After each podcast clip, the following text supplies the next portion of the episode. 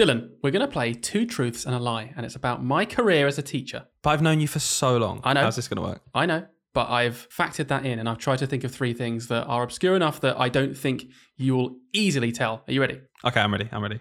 So here's the first one. I asked a question in class, and a child responded, "Your mum," to which I asked if we could leave my mum out of the maths lesson. That's the first thing. The second thing, a child once tried to bribe me with in-game items for Grand Theft Auto five, leaving me with a whole bunch of concerns. Obviously, it's a primary school. And the last oh one God. is I once got caught in a drop and run fart mission by a child because it made a sound and we both looked at each other. Oh, oh, oh. So, what's a drop and go fart mission? I'm glad you asked. So a drop and run fart mission is something that every single teacher does ever. And if they say they don't, they're lying, which is when you walk around the class, you really need to, you know, let one go, but you're in a class. So you just kind of walk up to a table, sort of let it drop and, and walk off because you're not going to get the blame. It'll be the kid sat there. We've all done it. Don't look at me like that's not something you've done before as well. So what happened in this situation? You did this and then a child flammed you out or? Yeah. So they, uh, it made a sound. It has to be silent, obviously. You've got to drop the fart. The, the fart can't make a noise, but it made a sound that I didn't anticipate. And the child nearest me looked at me and I looked at them. So okay, I think I've got to pick two truths. Um, so okay, I think that the one about dropping a you've absolutely dropped a fart and it's gone wrong, so that's true. Um, then the other two. Remind me of the first one in detail again. It was, so the child responded to my question with the answer, your mum. Okay, I think that's true. So I'm going to go for the your mum one is true, and I think that the fart one is true, and I think you've made up the Grand Theft Auto one. Oh, what? That is not correct. Okay, what happened? So obviously you got one of them. So the your mum thing happened literally this week, and I just couldn't believe a child genuinely said that. I was just asking a normal question, like, right, anyone got the answer to this one? Like, your mum.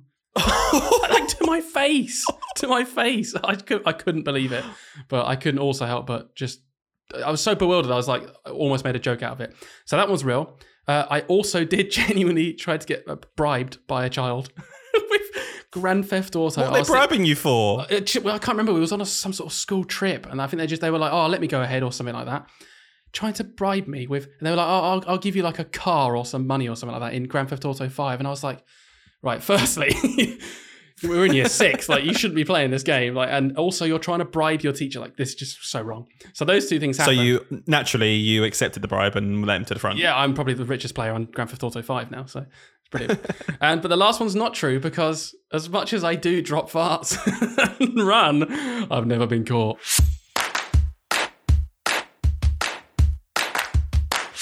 Hello everyone, welcome back to episode four. We've been around for four whole episodes now. It's Teach, Sleep, Repeat. My name is Dylan. And my name is Hayden. And Hayden is getting better and better every week at saying his name. Well done, chap. Well done, mate. Well done.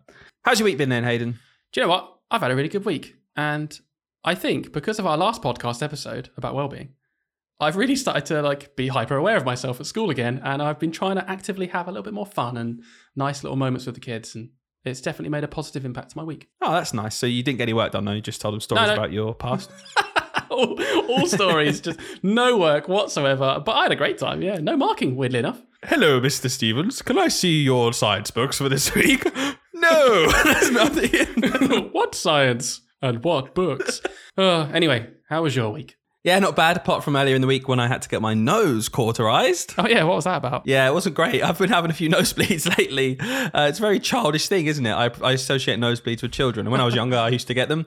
And uh, recently I had three in a week. So I rang my G P, obviously. I was like, what's going on? And they arranged an appointment. Uh, so I went along and they were just going to take a look up and I wasn't really sure at this point what was actually going to happen. Mm. But I walked into the room and there were six adults in the room, six people. So immediately I'm a bit like, is there a problem here? Do you need all of these experts to take a look at what's going on at my nose?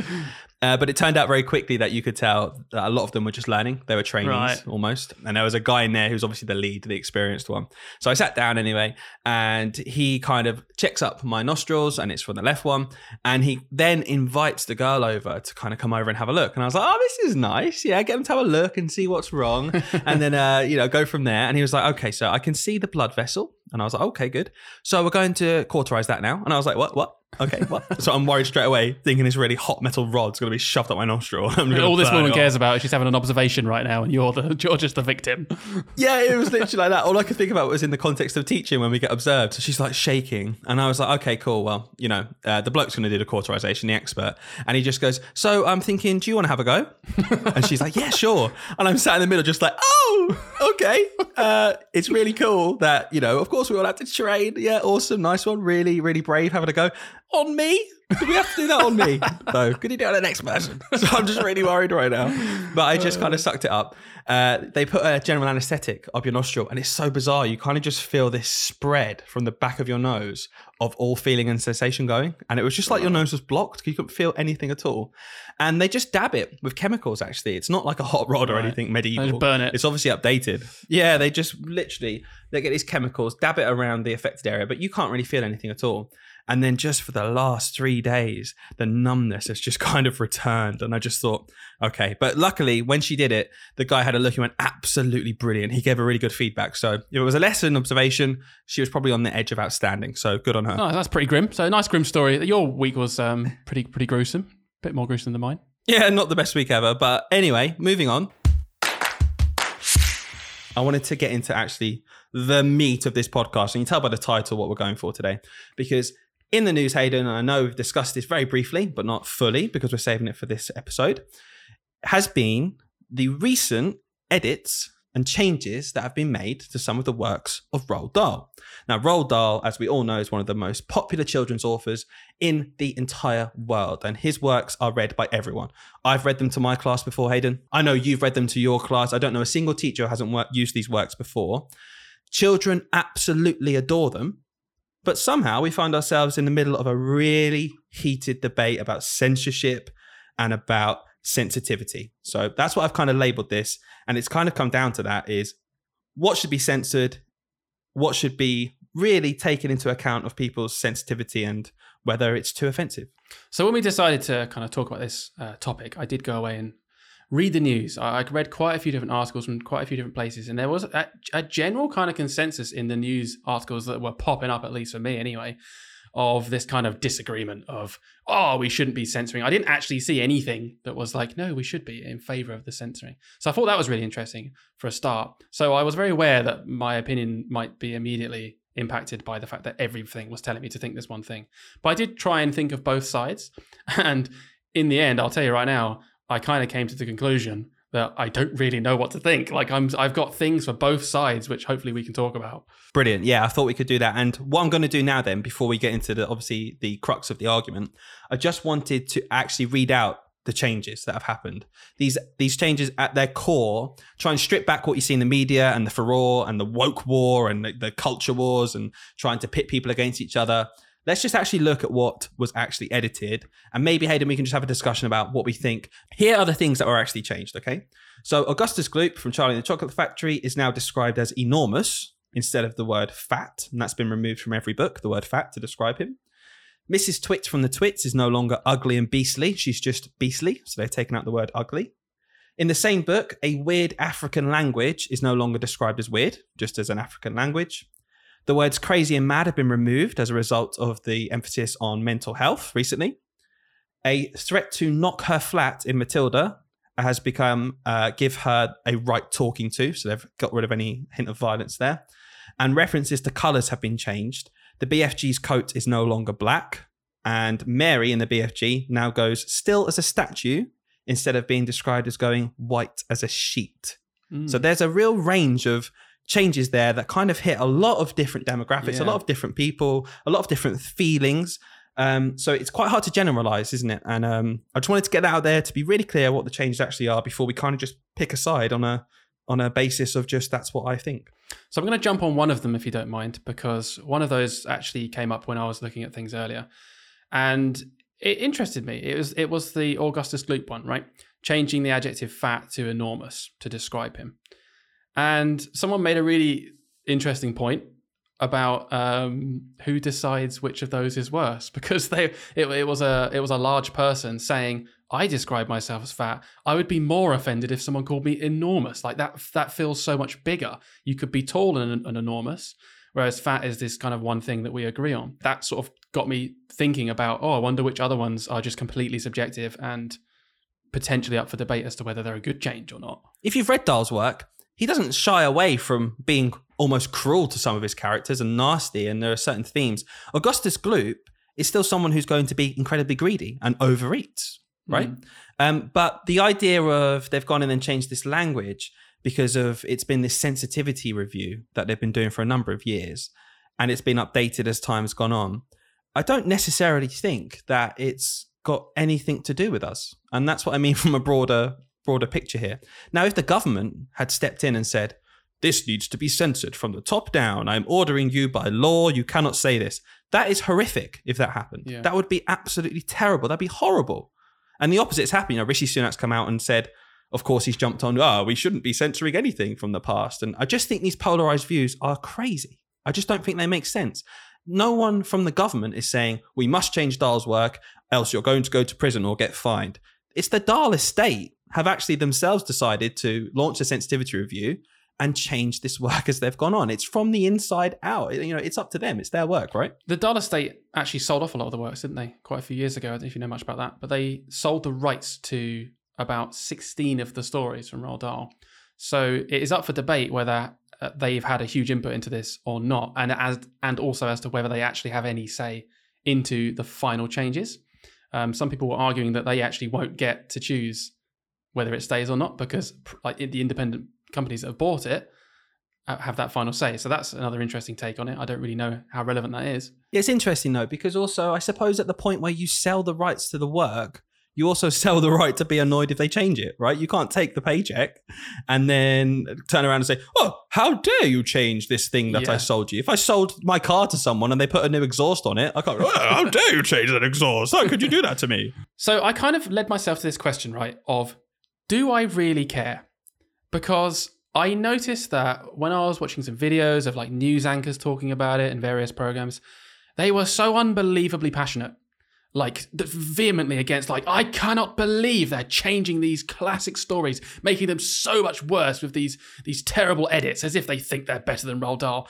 And I was like, do, do they? Do these people really care? It's, it's a couple of words, a couple of phrases amongst like hundreds of thousands of lines of text. I I don't know. C- can I just guess maybe where you saw this news anchor going crazy? Was it G B News by any point? I think it was actually. Yeah, oh, I was just trying right. to rack my brains.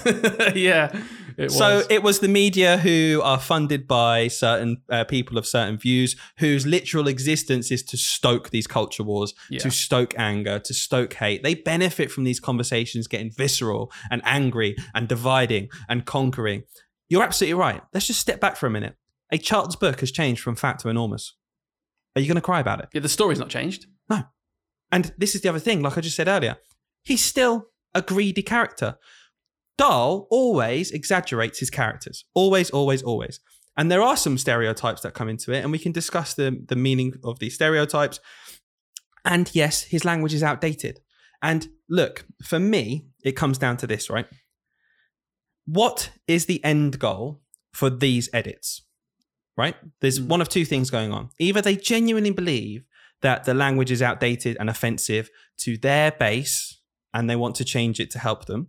But let's be realistic for a second. If these have been bought by a company, they've not been bought for a philanthropic cause or for a charitable cause.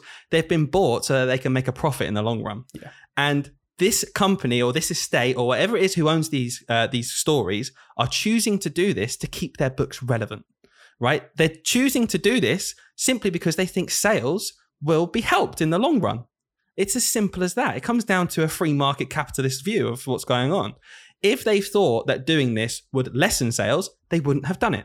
If they think that doing this would increase sales, they will have done it, which is what they've done. They're not doing this as some kind of moral outlook to be the best people in the world and say, you're wrong if you think this is horrible. They're doing it to survive in the long run. So I think the ones that you mentioned, the changes that you mentioned were interesting, but there's a couple more. And I've got two written down that I just wanted to talk about. I want to get your opinion on this because I think they're a bit different. So here is the first change. When describing the Oompa Loompas, they are changed from it's changed from small men to small people.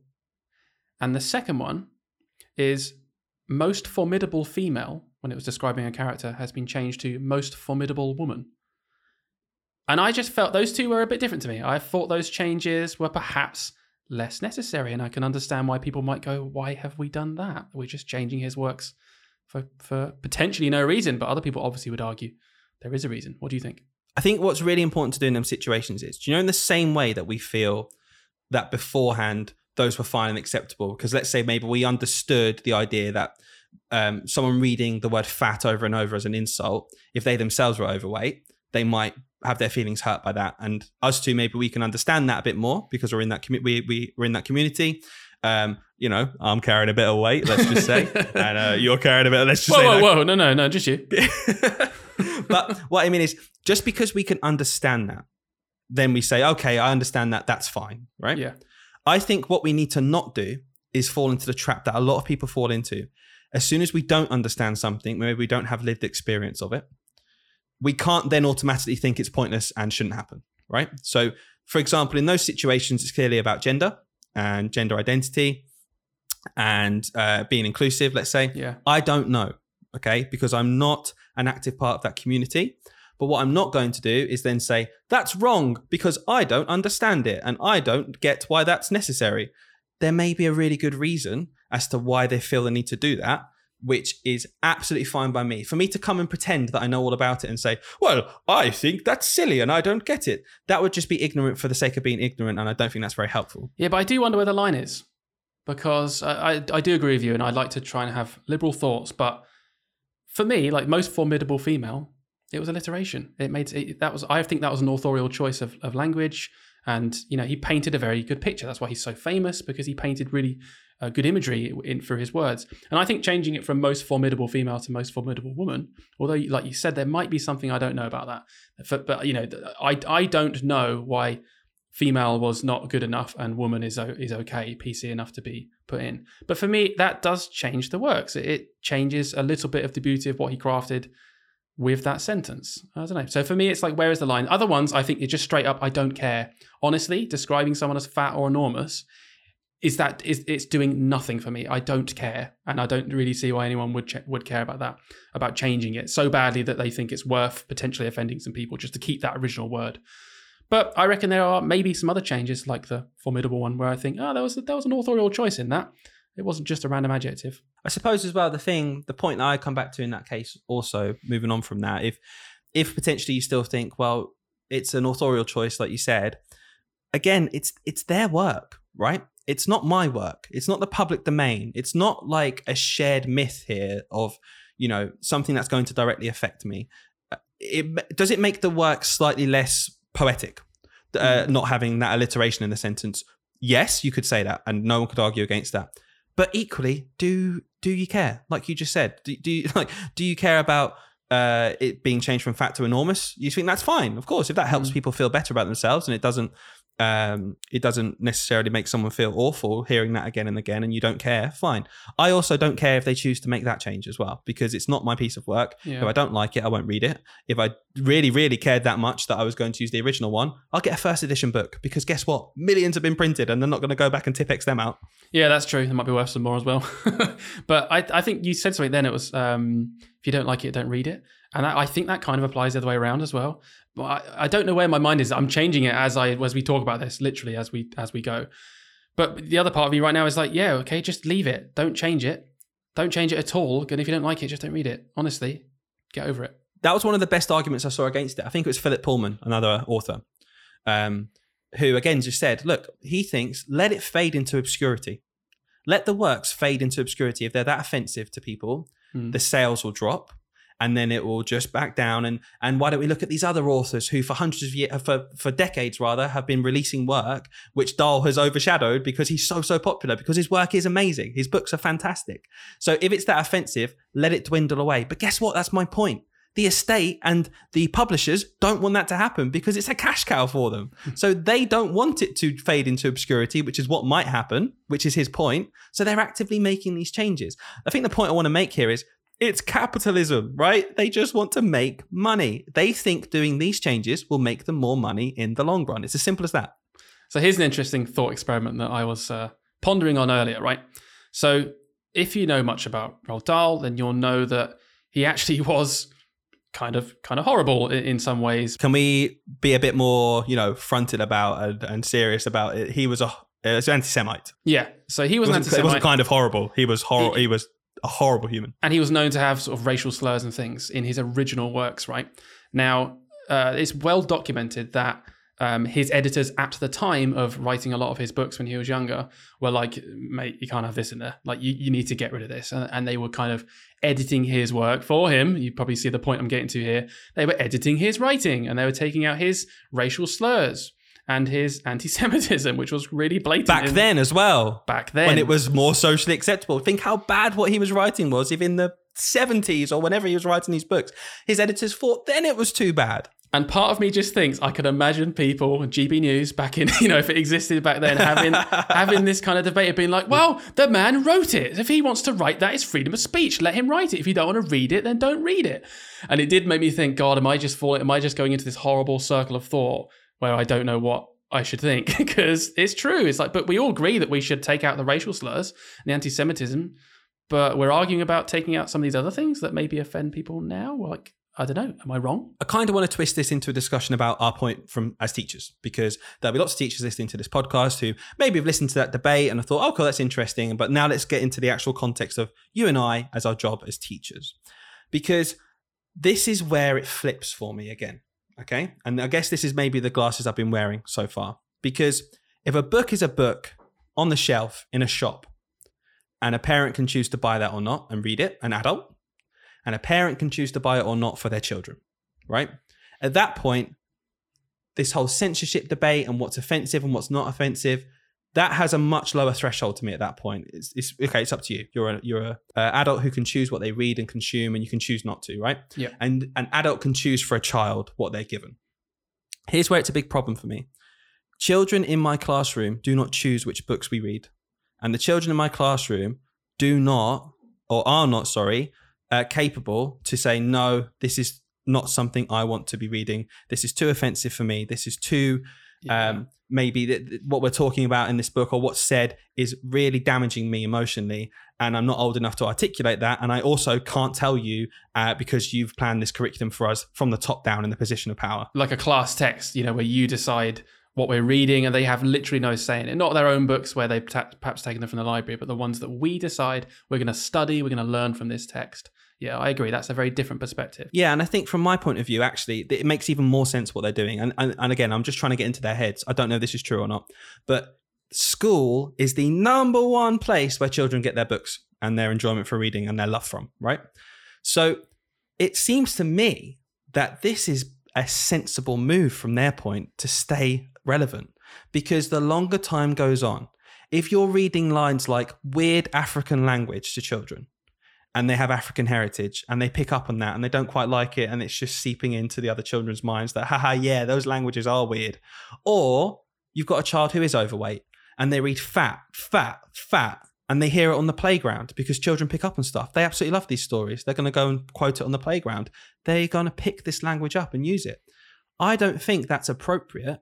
From my point of view as a professional, I'm not there to have a debate about free speech with these children. Yeah. I'm there to teach these children English. And what really, really grinds my gears is when fellow professionals, this is brought up and they'll say something like, well, I just picked the best book for the job. I just picked the best book to teach fronted adverbials. If it happens to be a bit dodgy, then that's that. It's freedom of speech.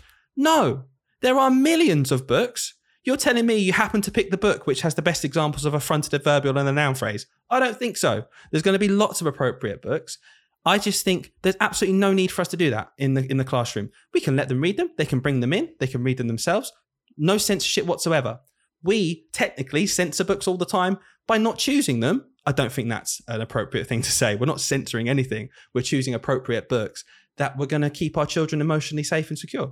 If you've got a classroom that is maybe full of uh, children from a poorer background and you're in a deprived area, if you're reading a book that generalizes these people, I'm thinking of David Walliams, mm. I'm going to say the name because there's a lot of problems in his book.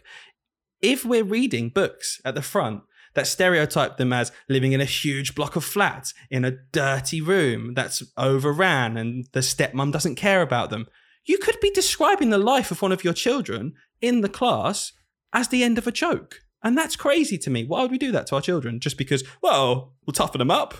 Uh, just as a disclaimer, Dylan wasn't making up that description. That was that was from David Walliams, um, who is another controversial figure. I'm glad you mentioned him because I was about to mention him as well, because he is a kind of modern day Roald Dahl in terms of being quite controversial. And I know from te- uh, from like teachers groups and Facebook groups and all that sort of stuff that he is widely considered as an author that we just avoid in class for the exact reasons that you said earlier. Now, I used to really promote David Walliams books because I was like, oh, they're funny and kids seem to like reading them. And my mindset has flipped a bit over the years. Like, I don't actively go out of my way to say to a child, oh, don't read that. I don't. I don't. It, like you said, it's not my place. That, if their parents gone and bought that book, they can have those discussions. That's not my role to have. But if I'm choosing a text for my class to read with them, I will just not choose a David Walliams book because I do think that they do exactly what you've just said there. I think they use generalizations that are a little bit unkind.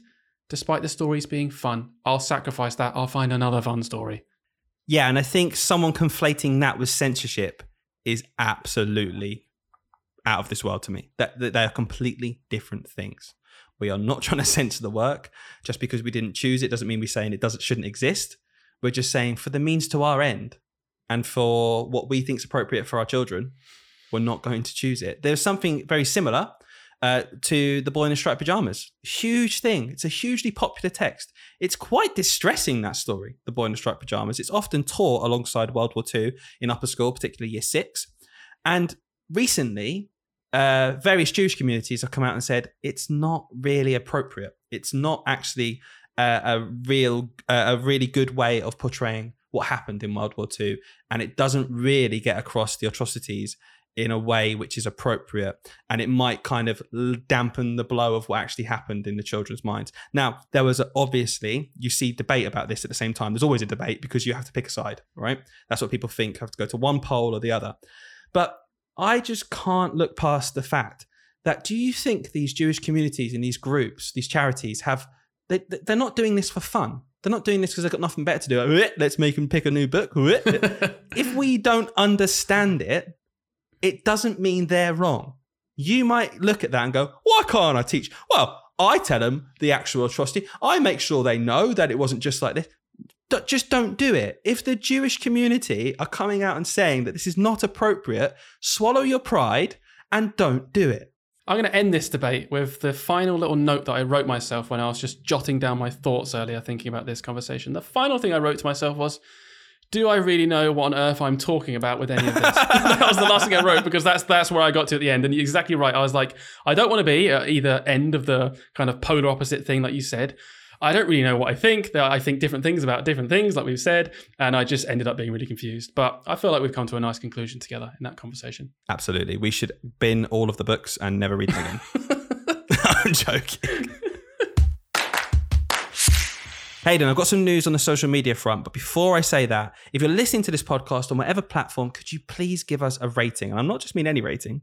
Can you give us a five-star rating? Because it really helps us legitimize this podcast. If people come across it, they see it's got ratings, they click on it, and we get more and more of you guys listening every week. So do that for us. Click the notification bell and you'll get a ping when the new episode is live, which is, of course, every Friday morning. But Hayden, like I was saying, I've made a new social media account. Okay, can you guess which one? I can guess it. I reckon it's going to be Tumblr. Absolutely not. It's not two thousand four. Have one more guess. MySpace. Okay, you're stuck in the dark ages. It is Instagram. Ah. We've made an Instagram, and I can't wait to tell you the name, Hayden, because our email account, teach sleep repeat pod at gmail dot com. What did you think about that one? Oh, I thought it was great because it was such. It was just so short and snappy and like catchy. I hope our Instagram. Well, that's the point. You're going to love the Instagram already. Go on. I want you guys to go and find us on Instagram. Hit us follow at Teach Sleep Repeat Podcast. Hey, that's not too bad. You added on an extra four letters. I'll, I'll let you off, you know. Yeah, that's exactly, it, you know. And what we need to do, if you follow us, we'll uh, accept your follow, of course. I want you to give us a D M and tell us how many letters are in the name of our Instagram account. And I'll look forward to seeing. Wow, what a fun challenge. I'm getting flogged to Instagram. Is there any content there? No, but you can tell us how many letters are in the name. Hang on, sorry, hang on. Sorry, I'm going to pause this because I've got I've got Instagram on the phone. Yeah, their servers are down. There's too many people coming. Sorry. God. oh, wow, you guys, you did that before we even released the podcast. That's impressive. Anyway, let's move on to our favourite segment of this podcast. Oh, it's definitely Which has a name? Our favourite. Yeah, it has got a name. Um, it's called Stories from the Classroom. Why do I think you've just made that up on I the spot? I have just made that up on the spot. That's why. But is it because that is the literal name of our second episode and we've just taken that? Yes. Oh, I'm sorry. Yeah, it is. But you know what? It's catchy. It's good. I'm going to make a little jingle. Okay. Okay. Well, we'll see that next week then. Um, but let's dive straight in then because we need some light relief, right? I've actually got a story that's been written into us, if you don't mind me sharing it. Please do. Um, and then afterwards, by the way, I'm going to, I'm going to do what we did last week, right? I've got another one, but I'm going to send it to you again. So it'll be on your phone. All right. So this one's from a friend of mine. All right. She, she, um, she wrote in seeing that we'd started the podcast and wrote in a couple of funny stories. And I really like this one. It was short but sweet. So a couple of years ago in the classroom, she's teaching. She's doing a science lesson. Um, it's one of those lessons where you look at like solids, liquids and gases. You do the classic, you know, all that stuff with them, how, how they change state and all that. And um, she just making sure that they understand the basic vocabulary because that's just a good teaching strategy, isn't it? Do we know what solids are yet? Good. Uh, know what liquids are. And um, she wanted the children to give an example of, of liquid because she was a bit unsure that they, they all knew what it meant. And uh, a girl put her hand up and the teacher just kind of says, oh, yeah, so give an example of a liquid. And the girl, deadpan, dead serious, just goes, um, fairy? And it took her a couple of seconds, the teacher, a couple of seconds to clock on what was going on there. But yeah, obviously fairy liquid is not. And, and I think at that point realised. Is she, she wrong? Back. I know. She's not Is she wrong? wrong? She's not wrong. It's a liquid. It's it's on the side. She's seen it at home, this green liquid. She's absolutely right, in my opinion. But That's it, brilliant. It was one of those moments when we've all had it in class where you something makes you chuckle. It just catches you off guard, completely catches you off guard. You feel like you've seen and heard everything, but then something gets you. And she said she could not stop chuckling for like basically the rest of the lesson, which you feel really bad because you don't want to be laughing at the child. But um, She yeah. gave a serious answer and yeah. you're just at the front belly laughing. Mocking her like, ha ha, you fool. Yeah, no. Right, anyway, so I've I've sent you a story, okay? And this is my favourite one. So I, I've saved it till the end. And it's not as long as the last one, but I'd like you to read it out to us, all right? All right, so I've got this week's one. It's from Andrew, one of our good friends. Andrew says, and I've not read this yet, let's dive straight in. It was a classic end of day. Absolutely knackered. I'd just seen the children off and I came back into class and just sort of plonked on the end of a table and laid down flat with my legs hanging off the end of the table. We all do it. We all do it. It's relaxing. Turns out I fell asleep. No, he didn't. No, he didn't. When I woke up, it was two hours later. the, the cleaner had come in and wiped all my tables, wiping around me. Asleep on one of them. They kindly didn't hoover, clearly keen to not wake me up. Wake up the sleeping teacher. Woke up to a lovely tidy room and I left a beautiful silhouette of dirt on the pristine table. I think it's rather symbolic. Can you imagine that the embarrassment of being like, oh man, an adult was literally walking around me whilst I was snoozing on a classroom table. And the idea that this lovely, lovely cleaner just thought, oh... I'll leave him. Yeah. I'll leave him. It'll be like almost like the outline you see in those films when a murder's happened, that yeah. white outline. He just stands up and he's just like oh, flat on the floor. I think the only thing that could have topped that story was the idea of him waking up and like he's got a blanket on him or something. So they've gone out of their way to like make him more comfortable. Don't wake him up, just or, leave him there. Or he wakes up and it's literally the next morning and the kids are at the door. It's been all night just song. Why are you wearing the same clothes, sir? All the staff, head teacher, all think, yeah, leave him. Funny joke, funny joke. Just leave him there. Yeah. Do you remember that time when I got locked in the toilet? Oh, oh my God. What a story. How have we not told that yet? I think maybe we can save that for next week, right? Yeah, You're okay. gonna, right. If you stick around, guys, you come back, I will tell you the story of how I got locked in the toilet at school and had an audience of about eight staff waiting for me to exit. Does it have any, oh, hang on. Does it have anything to do with Pritt Sticks? Because we've not told that story either. Or was that? Oh my goodness. Hayden, I'm going to wrap up here because oh. I'm getting inundated with people asking me, what on earth is Hayden about on about with the Pritt Sticks? Yeah, and yeah, you can't yeah. even be bothered to say it during the podcast. So we're going to wrap it up there, guys, because that's all we've got time for this week. Thank you so much for listening and we'll see you next time for a toilet trap story. See you then.